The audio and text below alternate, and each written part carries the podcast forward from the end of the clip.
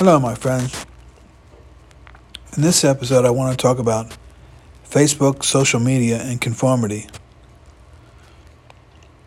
You know, whenever anybody uses Facebook, they think it's the ultimate. And if you're not on Facebook, there's something wrong with you. But I just don't think a private company such as Facebook or the other ones should have such a high social function. It should be more regulated by the government, or there should be other competitors besides Facebook. I mean, other people competing with Facebook. I know Facebook will say they have competitors, but our government investigators don't really believe that, and the same as the Europeans don't. But I think really it is a conforming thing, because what does Facebook have? When someone posts something, you have a like. In other words, people are thinking that they're doing things right if their behavior conforms to other people's opinions of it. And then we in America have a real big problem with that. But also, on the other hand, I guess it's so easy for people to drop that digital dime where they're anonymous out there somewhere, and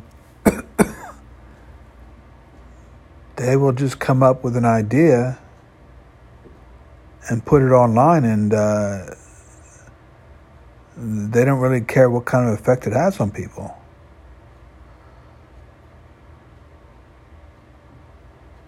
But it is not really a deep intellectual medium. I mean, and it's not really a good place to have a conversation with people. You can't really meet anybody there. And it all must be seen as just a way of people putting opinions out there, and maybe they'll be approved, and maybe they'll attract controversy. But I don't think they're going after any kind of truth. They're just trying to prove each other right or wrong. And that is typical, I'm afraid, and when people discuss things. And just the idea that how many friends you have means a better person you are on Facebook. I just think the focus is wrong there. But could this have happened before, say, the Reagan era, when conformity really became a problem in America? What if we had Facebook or those other social media, as they say, in the 1960s? What could have happened? But then again, the 1960s may not have been as liberal or open as many people think. Sure, at the time there were pockets of liberal activity, like especially San Francisco, and it did have a cultural effect later. But I think in the 1960s, America wasn't as free or radical as many people would assume. That was just shown by the fact that Americans, for the main part, supported the Vietnam War through most of its experience there. In other words, we were involved in a conflict that was based on false premises, and Americans still went along with it for the most part without really questioning it. Here again, you have a powerful idea, and my latest book is about this. It's called Questioning Premises. If you want to find a book that will really change the way you see the world, get a copy of it on Amazon. Because I know it changed my life reading it. But if you read that book, you will never look at things the same way, and it will give you a way to discover truth, not just about the world, but about yourself. What that book shows is that just so many people and nations, in fact, argue from premises that are just never questioned as to their validity. A couple of the big ones that I deal with in the book are the definition of the word democracy,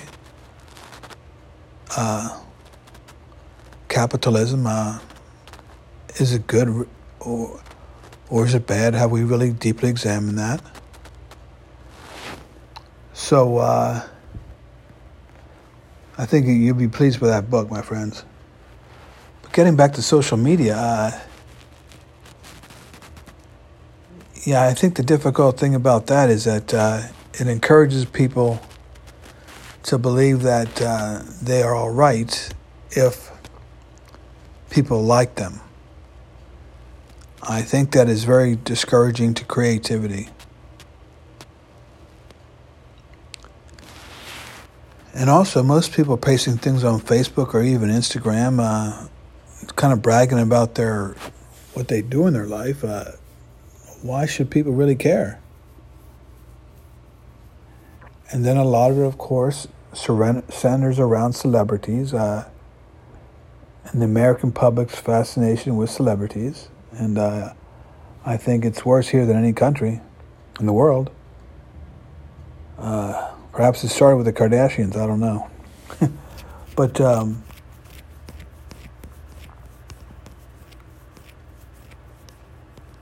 yeah, I think it's... But I think the big thing is that there's just such pressure out there to be on Facebook and Instagram, and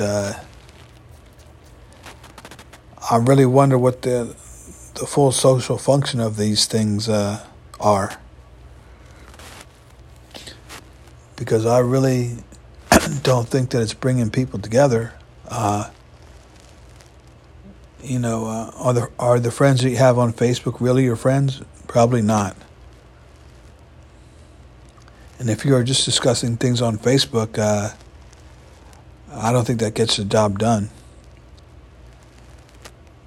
But it reminds me of that book that the Harvard professor, Robert Putnam, wrote, Bowling Alone, when he noticed a big change in American culture when people just stopped bowling, the bowling lanes. Now they just sit at home and keep their world as... and he wrote this before the internet, I believe, this book. People just sit at home and try to control their world now. And it's become even worse with the internet and Facebook, because people can just see who they want to see, and if they don't like you, they can delete you or whatever.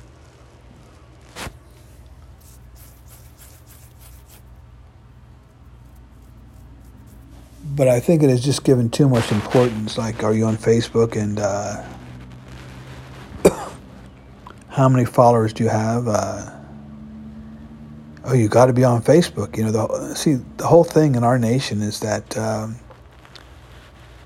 the more people like you, or the more products you sell, or that's better than not having anything or something. I mean, that's the ultimate goal. You got to have more and more and more. And so you start a business, they say you got to be on Facebook, right? Because more people got to know about you. I mean, why are we so obsessed with going from 10 to 20 or 20 to 50? I mean, I think we've got to get that out of our mindset here if we are going to create a more livable culture.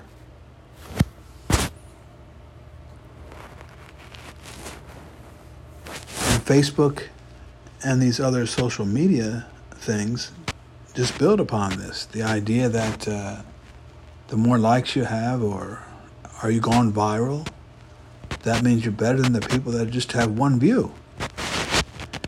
And so we have a real problem with that here. But then again, here is that is another unquestioned premise. The premise is more is better. More money, more Facebook views, more Instagram, whatever. But is that really true? We have to ask that question,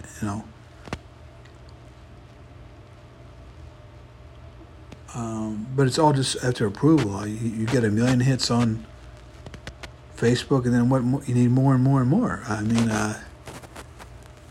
our country, we have a problem with that. And I think the main overall thing that it does is it prevents us from taking care of our people better.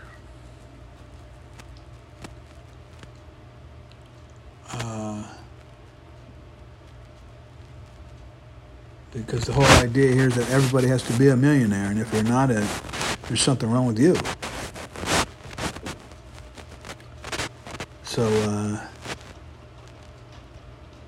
but I think the bottom line is we have to step back and say, is this drive towards bigger numbers, GDP or income numbers, Facebook views, YouTube views, is more better. What I would suggest to people is that you have to step off that that course. You just have to say it doesn't matter. Like me, if I publish a book and I can't really be concerned whether anybody reads it. The main thing I have to be concerned with whether I'm getting my ideas out there.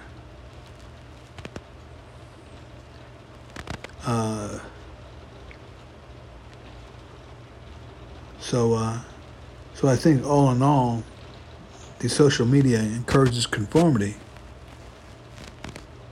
And I think for America to move ahead in just many areas, we have to encourage individuality and creativity and begin to value each individual, not based on how many followers he has on Instagram or Facebook. Thank you. Thanks for listening. Bye.